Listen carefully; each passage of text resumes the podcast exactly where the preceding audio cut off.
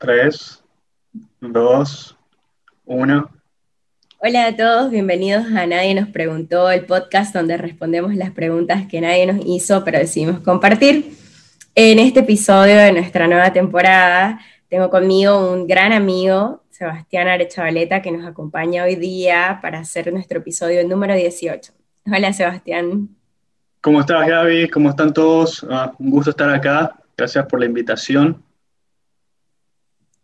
Y bueno, Sebastián y yo somos compañeros, bueno, fuimos compañeros de colegio y como en este podcast nosotros, más que respondernos, hacemos todas esas preguntas que nadie nos hizo, hoy día él nos va a comentar cuáles son esas preguntas y no sé cuál es el tema que queremos hablar hoy día que nadie, absolutamente nadie nos está preguntando. Sebastián, comentanos. Bueno, el, tema que les quería compartir hoy día es, es un poco... realmente que aplican en estos momentos de, incertidumbre, estos cambios que estamos viendo eh, a través de, este año que acaba de pasar del 2020, cómo las nuevas tecnologías y las revoluciones industriales a través del tiempo ah, han afectado muchos aspectos, especialmente en aspectos social, en la estructura social del mundo, ¿no? Y eso es lo que quería compartir con ustedes eh, hoy día un poco, ¿no? Sí, la verdad que sea, nosotros sin tener esta planificación, igual como que hemos ido ahondando en esos temas a lo largo del podcast. Así que, no sé, a mí me encanta ver cómo se está dando porque creo que hemos pasado de vivir en una era en la que vivíamos en la certeza a pasar a la incertidumbre, porque todas las cosas en las que vivíamos antes, poco a poco se están desmoronando y estamos entrando a una nueva etapa donde no sabemos cómo funcionan o cómo van a funcionar todas las estructuras. Claro, claro, absolutamente. Eh, todos estos, estos, cambios grandes y que a veces son, eh, que no son intencionales, ¿no? que son dadas circunstancias como la pandemia, causa mucha incertidumbre porque nos obligan a hacer muchos cambios, lo, vimos en, la, vida, ¿no? Cómo estás, eh, no puedes relacionarte personalmente, el, boom de, aplicaciones como Zoom, el boom ahora más de, la gente necesidad de ir y tener contacto a través de los sitios de, citas online.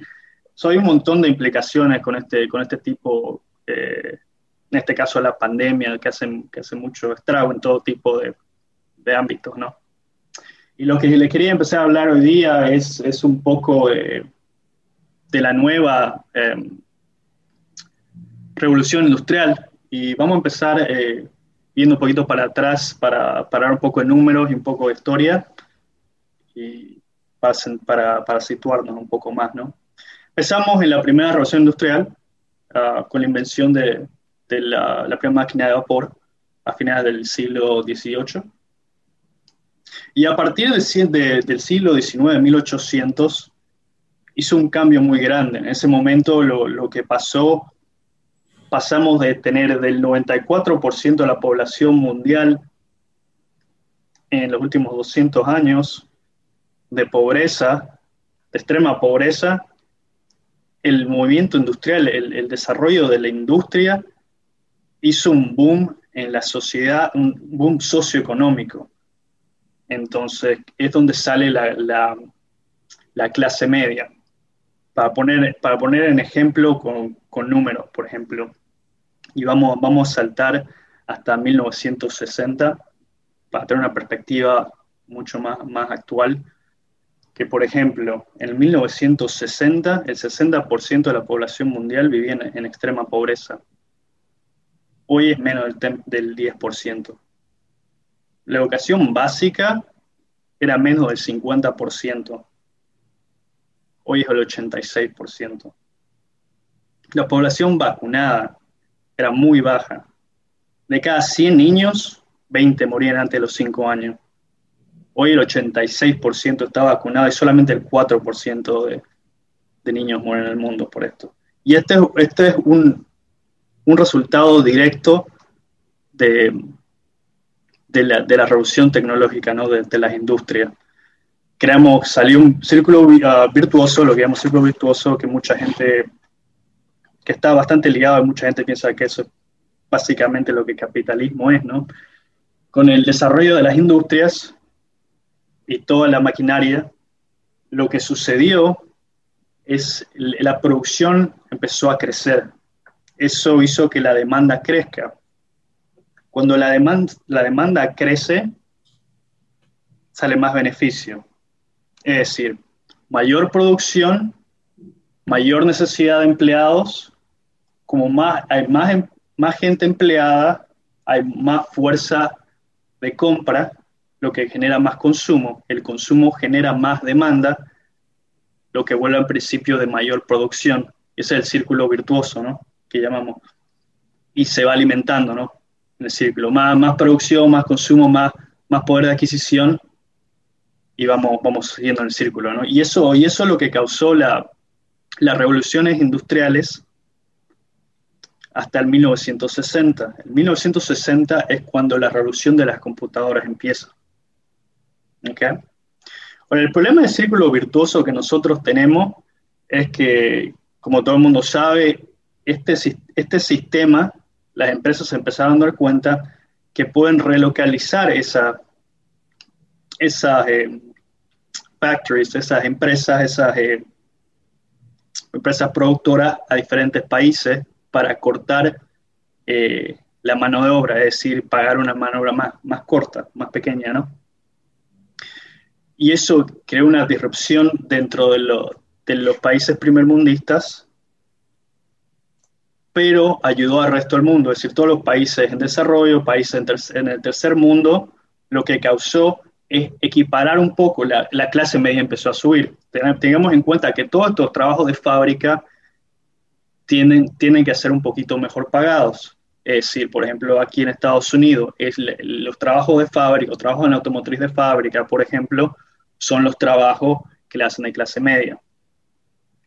Entonces, lo que causó en el resto del mundo la deslocalización de, de, de estas fábricas es equiparar un poco. Entonces, la pobreza empezó a ser más baja y empezó a, la gente empezó a estar en una etapa de um, casi clase media o clase media en desarrollo.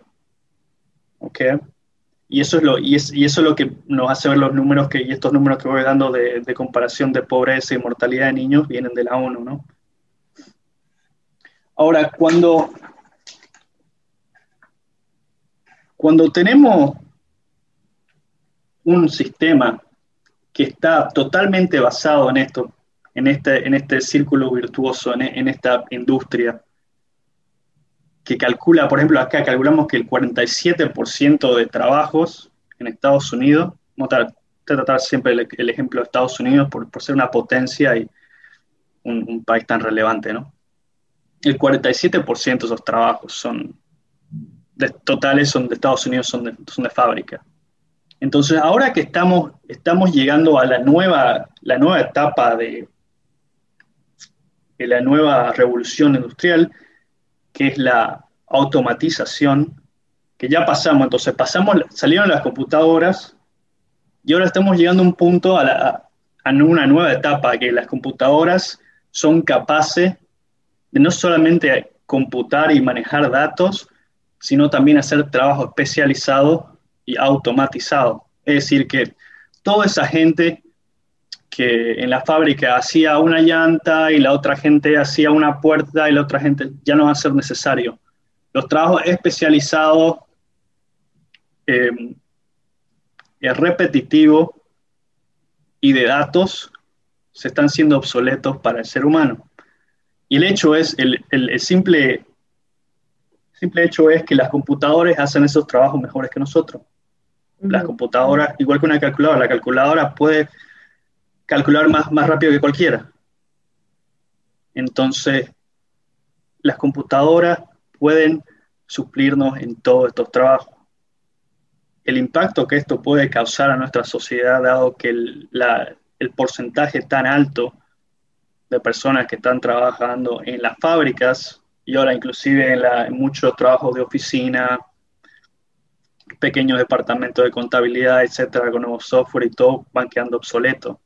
Y que estamos matando a la clase media. Y eso es, eso es muy peligroso porque si nos damos cuenta, casi toda la, población mundial no está necesariamente, cuando vemos la población mundial, no, no vemos algo así, ¿no? Que acá están todos los ricos y acá están todos los pobres. Estamos más, más como una, una pirámide, ¿no? Casi todos somos clase media, hay unos pocos muy ricos y después tenemos una pobreza extrema mucho más baja. Ahora, no tenemos, no tenemos eso, esos números como antes de la revolución industrial, que el 94% de la gente está en pobreza extrema, dado por el resultado del, del hecho de las de la revoluciones, nos hemos equiparado, pero todos nos hemos tirado al medio. Y, y, ahí es donde, ese es el gran problema. Claro, igual todos esos datos que nos das como que también aplican solo para cierto porcentaje de la población mundial, porque hay ciertos países que no llegaron a ese proceso de automatización, o sea, de, ese trabajo en la industria, ¿no? Porque hay países donde no se desarrolla esa industria y siguen aún en trabajos aún más básicos y más primarios como ganadería, agricultura, entonces como que esa brecha se hace más, cada vez más amplia al paso, a la medida que pasa el tiempo. Lo que me decía es muy válido. Ahora, hay, como todo, hay países que tardan mucho más en llegar las cosas y la tecnología, ¿no? Que, están, que parecen que están en otro tiempo a veces también, ¿no? Eh, lo vemos con, con, todo, con el Internet. Y eso está todo, eh, me parece, muy ligado a a la historia de, esos países, a veces de la poca estabilidad política, de la poder, poco adquisición de, las personas. Porque es decir, si vos, ¿qué sentido tiene para una empresa ir a, a poner una fábrica a un país para hacer autos si la población realmente no tiene el poder de adquisición que valga la inversión de poner una fábrica? Sí, vas a darle trabajo a la gente, pero las empresas no piensan de esa manera. Entonces eso no sucede, al menos que venga un gobierno y bueno, te vamos a dar un, una, una, ¿cómo se llama? Una ayuda de que no pagas impuestos o algún tipo de, algo dentro de esas líneas, ¿no? Para, para crear más empleos dentro de su país, ¿no? Sí. Pero bueno, que nos vamos moviendo un poco. La, la automatización es algo que está pasando ahora, ¿no? No es algo que está total, que, es lo que venimos, lo que se viene y está empezando ahora. No tenemos uh, muchas fábricas totalmente que están totalmente automatizadas. Podemos verlo en la, quizás use un poco mucho el, el ejemplo de, de las automotrices. Tenés muchas empresas eh, compañías que ya están uh, usando muchas partes de lo que hacen los autos, ya están casi todas automatizadas, ¿no? No totalmente, pero sí. Y eso es algo que progresivamente va a ser cada vez mayor. Hasta que llegue el punto que no va a necesidad alguna de tener eh, empleados simplemente solamente para supervisar, arreglar las máquinas, configurar las máquinas y crear las máquinas, ¿no? Entonces, llegamos a un punto que la automatización y todas, todas estas máquinas van a estar al, al servicio de todas estas empresas. Entonces, toda esa gente se va a quedar sin trabajo porque ya son obsoletos. Todo el conocimiento que tienen está obsoleto. Entonces, van a separar en dos cosas. Van a tener los trabajos que van a ser altamente calificados, gente que sabe programar, crear estas máquinas, que necesitan un nivel de estudio muy alto y después gente que van a hacer los trabajos que nadie quiere hacer, los trabajos de clase baja. Es decir, los trabajos que no lo puede hacer la, la, máquina, las niñeras, los, los barrenderos, todo ese tipo de cosas, los trabajos muy, muy bajos. Y eso es algo que ya se está viendo, que los, que los trabajos de clase media cada vez son menores y los trabajos de clase alta y clase baja se van incrementando. Y esto lo vemos, por ejemplo, para considerar eso, lo, Uber es considerado un trabajo eh, de clase baja, ¿no? Taxista, básicamente. Y eso, y todo esto, el, problema de todo, de, la relación de, de, la, de la tecnología entre nuestra sociedad afecta mucho al tema de estudio, porque nosotros, nosotros, el sistema educativo que usamos y cómo enseñamos a los niños es como si fuéramos computadoras. a memorizar la mayor cantidad de datos posible, hacer trabajo repetitivo, así aprendemos, y eso se, se, se convierte en algo obsoleto, porque si tenemos las máquinas que hacen ese trabajo mucho más rápido, mejor que nosotros, no lo pueden hacer las 24 horas, 7 días de la semana, no tiene sentido que nosotros sigamos educando a la población de esa manera. Estamos creando una copia de, una, de máquinas que ya tenemos cuando sabemos que nosotros no podemos emular la capacidad de las máquinas, porque eso no es algo naturalmente humano. Y sí, sabes, o sea, es como que en ese aspecto han habido ciertos pasos que se quedan congelados en comparación a todos esos avances que damos.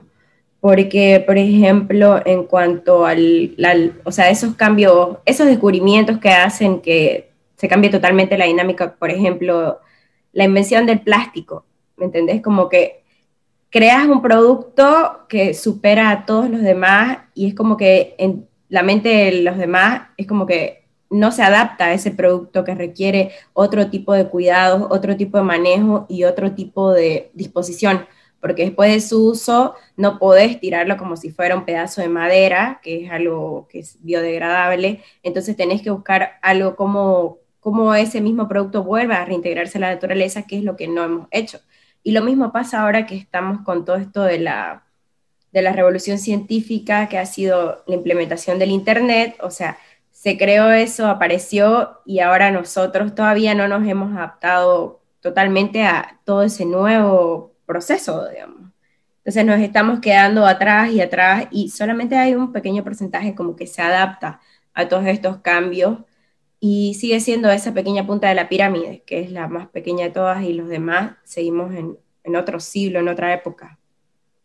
Claro, y el, colectivo eh, tarda mucho más en aprender y, por ejemplo, el, ejemplo que vos decías del plástico es lo mismo con, el, con, el, um, con las gomas, ¿no? Ahora se hacen sintéticas y todo el, tema de lo sacamos de los árboles, todo ese mercado se fundió, ¿no? Y eso costó mucho trabajo igual en su momento. Sí, igual es como que esa, esa duda de, de si los robots nos van a reemplazar, hasta qué punto es como, o sea, como que hasta qué punto también es cierto, porque, no sé, ahora vemos cómo intenta el, algoritmo, cómo intenta descifrarnos, pero aún todavía no lo logra, ¿no? Como que está dando pasos, pasos y nosotros estamos siendo prácticamente el objeto predecible detrás de la pantalla que está intentando ser descifrado por una computadora. Claro, claro. las máquinas nunca nos van a reemplazar porque las máquinas no pueden hacer lo que nosotros hacemos, ¿no? que no tienen ese pensamiento crítico, ese, ese nivel de, eh, inteligencia emocional, no tienen... Nosotros, para ponerlo en algo, más sencillo, es que nosotros creamos las máquinas y, entendimos, entendimos su función y que son buenas para nosotros. Pero no nos dimos cuenta como, como la tecnología y las máquinas mismas que nosotros creamos la vamos mejorando, que nosotros no podemos seguir haciendo y copiando eso. Y no estamos cambiando eso. Es decir, cuando algo, cuando una tecnología, sea la que sea, nos está ayudando en, una, en, determinado ámbito y está causando que la gente se quede sin trabajo, que está causando que que no pueda seguir haciendo eso, nosotros tenemos que cambiar también todo. Si algo está afectando la sociedad, si algo está afectando tantos aspectos de nuestra vida en un colectivo, tenemos que cambiar también. Date cuenta que al final nos, desarrollamos tecnología en muchos aspectos, un montón de tecnologías, pero socialmente tampoco lo hemos desarrollado mucho. El sistema escolar es el mismo hace años. Entonces, si vos no llevas de la mano todo, al final sí, o sea, al, final te, vas a terminar comiendo solo porque, porque se, te va de las manos, se te va de las manos, porque ya, ya, no, ya no podés, ya estamos muy lejos, entonces ahora el cambio es mucho, va a ser mucho más drástico y va a costar mucho más, más cosas y va, a crear una revolución social quizás, no, no lo sabemos, ¿no? porque hay tanta gente que puso su vida en, en, en muchos trabajos, muchos sindicatos y todo, y a un momento va a desaparecer. Pero ¿cuál es la parte positiva de todo eso? Que va a mejorar nuestra calidad de vida. Es decir, que si podemos hacer que las máquinas hagan todos estos trabajos, este, trabajos fuertes, realmente de fábricas son trabajos pesados, van a mejorar nuestra calidad de vida, significa que nos podemos enfocar en otras cosas más importantes, en, temas culturales, en, en artes quizás, porque las computadoras, por ejemplo, las máquinas no pueden hacer, no pueden escribir libros, no pueden escribir poemas, no pueden pintar pinturas, o sea, no podemos, esa, eso no lo van a reemplazar nunca. Las máquinas nunca van a ser humanos y los humanos nunca van a ser máquinas. Entonces quizás esto pueda ser un eh, renacimiento de la sociedad, ¿no? Sí, porque, bueno, recién igual estábamos hablando con unas amigas sobre la educación que recibimos en el colegio. Y bueno, igual que vos estuviste en el mismo colegio que yo, o sea, como que estábamos hablando de las herramientas que te da el colegio para luego desarrollarte en la vida. Y nosotras, en comparación a otros colegios, digamos, o sea, nuestra educación para las carreras que nosotras desarrollamos fue como que perfecta, ¿me entendés? Las materias matemáticas, física, todo ese conocimiento que nos implantaron, era como, en comparación a otros colegios, nosotras llegamos a la universidad súper preparadas pero una amiga toca el tema, digamos, de la educación, ponete la educación sexual que nos dieron o la educación emocional. Y es como que una amiga dice, no, pero sí nos dieron lo mejor, o sea, nos dieron lo mejor en comparación a otros.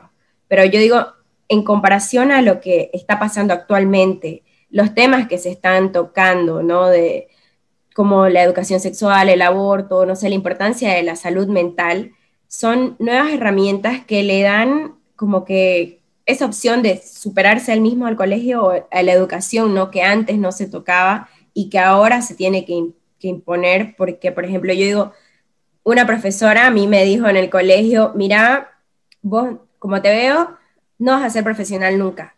O sea, vas a salir y nunca vas a acabar la universidad con tu forma de ser y con lo que, cómo te comportás, nunca lo vas a lograr. Mm, y, eso es motivación, ¿no? Ajá, y yo digo, no, o sea, esa profesora me dio todas las matemática, física, todo lo que yo necesitaba, ¿no? Para acabar mi carrera como ingeniera, pero a nivel en, lo emocional no me dio nada. Y es como que digo, no le exijo, tampoco no responsabilizo a nadie, pero digo, esas son las cosas que se van a ir implementando ahora, que se tocan los temas, por ejemplo, de la salud mental, que es muy importante y que tampoco es como que en eso nos estamos quedando, nos hemos quedado muy atrás en comparación cómo avanza la ciencia, cómo avanza la tecnología, pero el ser humano en su mismo descubrimiento, hacia dónde va o hasta dónde ha avanzado en todo este tiempo. Claro, y, nos preparan para, ser eficientes y de, desenvolvernos en, el, ámbito laboral, no necesariamente en la vida. Y ese, y ese es un gran problema, ese es un gran problema, por eso ves tanta, tanta gente que tiene y cada vez se, hace más... en prominentes, problemas eh, emocionales también, la gente no sabe relacionarse bien, hay mucha gente que tiene problemas de insertarse en la sociedad, no nos enseñan. Eso no, no, no, es, parte, no es parte del sistema educativo. El sistema educativo eh, está diseñado para que seas una persona productiva laboralmente. No más que eso. claro, y ahora ya no va a aplicar tanto, ¿no? Porque ahora, por ejemplo, en el caso de la ingeniería ya hay programas que te hacen los cálculos o sea, sí necesitas saber cómo funcionan las cosas, pero ya hay máquinas, ya hay computadoras, ya hay programas que te hacen todo el cálculo y vos no tenés que estar haciendo uno por uno y, todas esas cosas que ya, ya no necesitamos. Claro, y ahora vamos, vamos a ver que, que van a aparecer nuevas carreras que van a ser específicamente de desarrollo de, software de ingeniería, yo qué sé, y, y, esas carreras van a, y esos carrera y, eso, y esos um, trabajos van a aparecer antes que, el, que el, sistema educativo se, se, reforme. Y eso, eso es peligroso. Y va a haber un punto que, como te decía, que si no tenés plata para agarrar y estudiar eh, a alto nivel para desarrollarte en, en, esa, en esas funciones, vas a tener que ir al, al otro polo y trabajar de, de carpintero, yo qué sé, de cualquier cosa. De, artesano, ambulante, de taxista, ¿me entendés? Inclusive, vamos a ver que los, inclusive los autos van a ser automatizados, ¿no?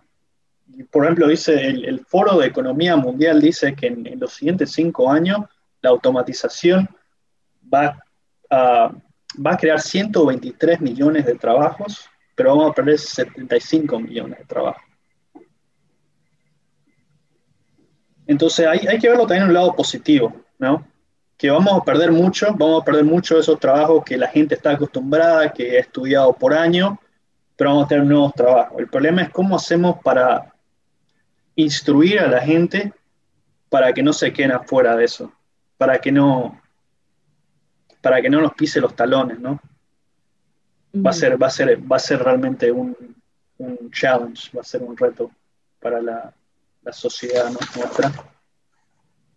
Y sí, bueno, igual estaba viendo un autor que no, recuerdo dónde lo leí, pero la cosa es que él comentaba, ¿no? Cómo en todos estos años nosotros lo único que hacíamos era como que todos esos conocimientos que ya teníamos los dábamos por sentado y no, como que no evaluábamos nada de eso, sino que íbamos tomando y tomando y tomando todos esos conocimientos y manteniéndolos como base que llegó a un punto de que la humanidad fue totalmente ignorante de creer que ya lo sabía todo, cuando en realidad como individuo nosotros no sabemos nada, digamos. O sea, la ciencia va a disminuir por hora, pero como individuos, ¿cómo sabemos cómo funcionan todas esas cosas?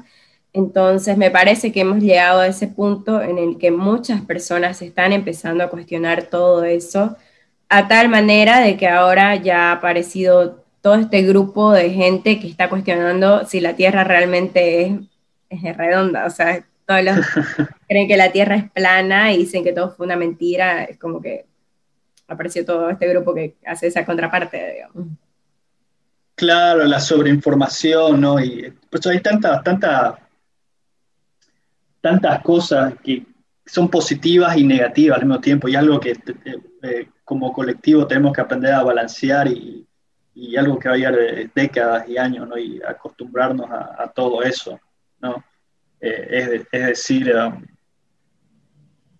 que tenemos, por ejemplo, acá la, cultura es siempre, bueno, el, trabajo es bueno, el trabajo, mientras más trabajadas es mejor, ¿me entendés? El trabajo es sano. Entonces vivimos, vivimos con esa, esa premisa, ¿no? Y el que hace más plata es el, lo más éxito, el, que tiene más éxito. Entonces cuando llegamos a un punto que las máquinas puedan hacer mayoría de estos trabajos, la gente va a tener más tiempo en, en sus manos que, que nunca tuvo para desarrollar otro tipo de cosas. Y eso va a crear mucho, mucho conflicto interno, me parece, en la gente. Porque hay mucha gente que se, que se refugia en su trabajo, que prefiere trabajar todo el día para no pensar en cosas o dejar eh, no, no, estar con su familia, que determinan su éxito por, eh, en la vida por simple su éxito laboral o la cantidad de plata que tienen. Entonces va, va a crear un, en, el nivel individual eh, me parece que va a crear eh, realmente un conflicto interno muy grande. Muy grande. Y tenemos que hacer ese cambio de cabeza, ¿no? Ese cambio de cabeza que, que vivir para trabajar no es lo que, no es la, forma de, llegar a tener eh, éxito personal o tener realización personal, que al final todo el mundo busca eso, ¿no? ser feliz, entre comillas, ¿no? Bueno, ¿y cuáles fueron esas preguntas que vos te hiciste para llegar a todo este tema? O sea, ¿qué fue lo que a vos te movió para preguntarte o para ahondar, para querer hablar de eso hoy día? Bueno, eh, como te decía al principio, fue por, eh, por, este, por el año que acaba de pasar, con, con todas estas cosas, eh, la incertidumbre que creó, cómo la gente se pregunta y, bueno, yo me pregunto también, es como, ¿esto, esto va a ser la nueva normalidad? ¿Alguna vez esto va a acabar? esto, nos tenemos que acostumbrar a esto, a esto nuevo, de todo más virtual, de, no poder tener contacto físico, de siempre estar con la idea de que hay un, virus atrás.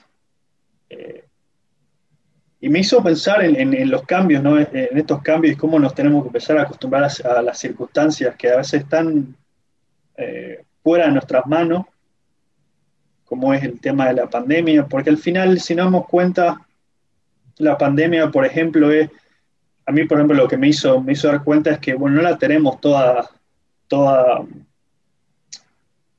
la ciencia, la medicina, también sigue, eh, sigue aprendiendo y, nuevas cosas, es decir, que hasta quizás hasta, que salió la pandemia, para mí es como que todo, todo en medicina lo teníamos, lo teníamos hecho, ¿no? O sea, vacunas para todo, tratamientos para todo, inclusive estamos bastante desarrollando el tema del VIH, tratamiento de cáncer cada día son mejores, y llega algo como este, este virus y lo tira casi todo por la borda, ¿no? O sea, no, no tenemos los suficientes conocimientos para realmente um, atender esta, esta, esta pandemia y eso crea mucho, mucha incertidumbre a la gente y la gente empieza a ver, bueno, o sea, si, si no hay una solución, si la gente no sabe, o sea, la gente le causa miedo cuando, si vos vas a un doctor y el doctor te dice no sé, o nunca he visto eso, la gente se asusta, se espanta. Y eso, y eso crea, me parece que ahí es donde viene quizás esta gente que dice que, el virus, por ejemplo, es toda una farsa, que no existe. Y tenemos que entender también que, las cosas, eh, no todos lo sabemos, o sea, seguimos aprendiendo, las, las, cosas se siguen desarrollando, hay nuevos procesos, hay nuevos, nuevos experimentos, todo. Entonces, nos da cuenta la, la, fragilidad que somos, que no, no todo, no todo lo tenemos descubierto. Y hay muchas cosas inciertas. Y eso causa pánico en la gente y, causa que la gente no crea que, que, sea real. No porque nosotros no entendamos completamente algo significa que no es cierto o que no es real. Entonces, e, e, es, difícil eh, para, para, la gente, para el colectivo, y es algo que no, no, va, a costar, eh, no va a costar mucho. Y cuando ves este, este, las reacciones que tenemos como, como colectivo de, estas situaciones, eh, a mí me parece que es más o menos parecía a lo que va a pasar en las próximas décadas, ¿no? Mucha gente, y ahora inclusive acá hay mucho, mucha molestia por, por la, el, rubro de, las minas y todo, porque ya no hay mucho trabajo y como lo que se llama aquí eh, la mina de carbón, que ya no hay mucho trabajo ni nada, porque todo, toda la tecnología se está saliendo de todo eso, ya no es necesario, ya no hay tanta demanda para eso, estamos en otro tipo de, eh, ¿cómo se llama? De, energía, ¿no? Usamos, eh, pues tenemos la solar y todo, y nos estamos tirando más para ese lado. Entonces, esas cosas se van volviendo obsoletas. Y nosotros tenemos que aprender esa transición, ¿no? Que, que, que, es para bien y que no simplemente empezar a pensar en un colectivo como todo, que bueno, yo me quizás no, yo, yo soy, yo trabajo eso, pero entiendo que, bueno, hay cosas que son mejores, más limpias para el, para el planeta, son más eficientes. Entonces yo tengo que pensar un poquito más afuera de eso y además de mi propio, mi propio trabajo, ¿no? Y ahí la gente se va tener que empezar a reinventar. Y cada vez eso pasa más y más rápido, ¿no? Por la tecnología y todo. Te tenés que reinventar. Sí, inclusive para, para muchas trabajos que son relacionados a las computadoras y tecnología, todo el tiempo salen cosas nuevas y te tenés que seguir aprendiendo y reinventándote. Si no, te quedas, te quedas sin nada. Y eso, y eso es algo que, a la gente le cuesta mucho. La, la gente le cuesta mucho eh, um, seguir aprendiendo. La gente se queda en realidad mucho. Bueno, yo salgo, salgo bachiller o salgo mi, mi carrera y, me quedo ahí, ¿no? O sea, no. Pero es algo que cada vez va a pasar más, que te tenés que seguir expandiendo, seguir aprendiendo y, tenés que llevarlo con el nivel de la tecnología. O sea, no, no queda de otra, ¿no? Claro, y la eh, verdad es que, no sé, mira, todo este proceso de adaptación y todo, en, al menos en Estados Unidos es totalmente diferente toda la situación económica y laboral a lo que vendría a ser en Bolivia porque, o sea, como que una parte de la población que podría ser la, parte que está en el privilegio, es como que vivís eso mismo de que salís del colegio, estudiás, vas a tener un trabajo seguro, vas a trabajar, vas a comprarte tu casa, etcétera, todo como, como era, como fue para una generación pasada que vivió un periodo muy largo de estabilidad económica, que en nuestro eh, tipo desde el 2000 al 2018 fue como que fue creciendo la economía, se redujo un montón todo lo de la pobreza extrema, y fue como que le dio un mayor porcentaje de la población esa esperanza de tener el trabajo seguro, de tener el trabajo en empresa, de tener el sueldo fijo, ¿no? Pero ahora que suceden todas estas circunstancias, es como que ves los datos y, o sea, a pesar de todo ese lado positivo, es como que un 47% de la población eh, está desempleada. Y ves, además de eso, que un 71% de la población trabaja en la informalidad. O sea, que esas personas no tienen seguro, no tienen acceso a todas las, ponete, estas eventualidades que pasan del coronavirus, te desencajan totalmente a todo ese porcentaje de la población que es muy grande que realizaba todo ese trabajo básico manual, como el comercio, de estar sentados en una plaza vendiendo ya sea cigarrillos, chicles, hasta comida, empanadas, todo ese porcentaje de la población ahora frente a estas eventualidades que se dan, es como que realmente esas personas sí se supieron reinventar en su momento, porque ellos a pesar de toda esa, como que todo lo que pasaba, ¿no? De la pobreza, de que no hay tanto para todas las personas, no hay ese trabajo seguro, y ellos adaptarse a vender, qué sé yo, a comercializar, a adquirir productos de China, de todas partes. Ahora, ¿cómo se reinventan o qué va a pasar con todo ese grupo de personas? Y, o sea, hasta las personas que tenían el trabajo seguro en la empresa ahora han sufrido el recorte personal y estás en tu casa y no tenés manera. Entonces, esa brecha en la que te pones a pensar de que no hay ese trabajo en tu país y buscas la manera de cómo salir adelante, es como que cómo utilizas el, Internet a tu favor, cómo es que creas todo eso que nosotros no lo tenemos tan desarrollado como en otros países, ¿no? Y bueno, enfrentamos ese reto de reinventarnos completamente de nuevo. Claro, claro, y, como vos decías, eh, con, la, con, la, pandemia nos dimos cuenta que qué tan importante, cómo era es la, la, base, casi la base de la pirámide, ¿no? Toda esa gente que se quedó sin trabajo por la, por la pandemia de, nuestra economía, ¿no? Y qué tanto afectó y esto, y esto que, que, que vienen a, que venimos viendo que se viene, ¿no? Que, que la automatización va a ser un, va a ser del mismo impacto o más grande, ¿no? Entonces tenemos que empezar y me parece que esto sería, eh, deberíamos usarlo como una referencia, ¿no? Que esto, esto no puede pasar de vuelta hecho desde nuestras propias manos, ¿no? O sea, resultado de nuestro propio avance. Entonces la, la base de la, de la, pirámide tiene, tiene que cambiar un poco, ¿no? Sí, definitivamente. Eh, bueno, creo que con esto vamos a cerrar el episodio. No sé si tenés algo más para comentarnos. No, me parece que bastante introductivo. Bueno, sí, esa es como la realidad, o sea, la, estamos atravesando todo este proceso. Yo recién estoy terminando de digerir todo esta, lo que está pasando, porque con todo el coronavirus, que por una parte ya pensábamos que con las vacunas iba a calmar un poco, pero en Latinoamérica recién estamos pasando por la segunda ola o por el rebrote.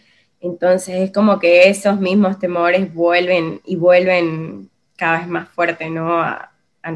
Todos en general, porque creo que muchos ya habían dado por sentado esa primera etapa de que habían reducido los casos, todo está volviendo a la normalidad, pero de nuevo ahora nos encontramos frente a inicia el año escolar de nuevo en la virtualidad, iniciamos todas las actividades en la virtualidad y no sé, me parece que este sigue siendo un tema importante y que muchas, o sea, que invitar a las personas a preguntarse todas estas cosas, ¿no?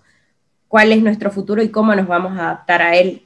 Porque igual la ciencia no va a dejar de avanzar, la automatización no va a dejar de avanzar, todo lo de la robótica, la ingeniería genética va a seguir avanzando, pero nosotros en qué parte nos, quedamos. Claro, claro que sí, porque inclusive ahora eh, educar a los niños de una forma virtual, tenés que cambiar el currículo, no podés enseñar de la misma manera, entonces ahí quizás no sean cambios tan drásticos, pero hay que implementar cambios, ¿no? Y, y es algo que se, bueno, estamos, no sé, bueno, voy yo no voy al, colegio, ¿no? así que no sé qué realmente qué tantos cambios hay dentro del currículo ¿no? o de parte de los profesores para, para poder eh, enseñar a, los niños ¿no? eficientemente virtualmente, ¿no? pero, pero es un ejemplo de cómo estas situaciones tienen, nos obligan a, cambiar cosas para seguir eh, desempeñando trabajo como la enseñanza de los profesores, los trabajos que hacía personalmente ahora virtualmente, muchas dinámicas tienen que cambiar. Y eso es lo que estamos viendo, es un, eh, lo que vimos ¿no? este, este año y seguimos viendo más cambios. ¿no? Sí. Pero bueno, gracias, gracias por la invitación, Gabriela. Un gusto, un gusto estar acá. Gracias a vos por participar y por animarte a estar frente a la cámara y frente a todos los eh, oyentes. Bueno, y los que es, difícil, es difícil. Sí, y bueno, sí, gracias a todas las personas también que nos escuchan a diario, porque poco, cada día que pasa vemos cómo crece un poquito la familia de Nadie nos preguntó, y bueno, espero que nos sigan hasta el final de este episodio, y eso sería todo por hoy. Nos vemos. Gracias, Sebastián. Un gusto. El gusto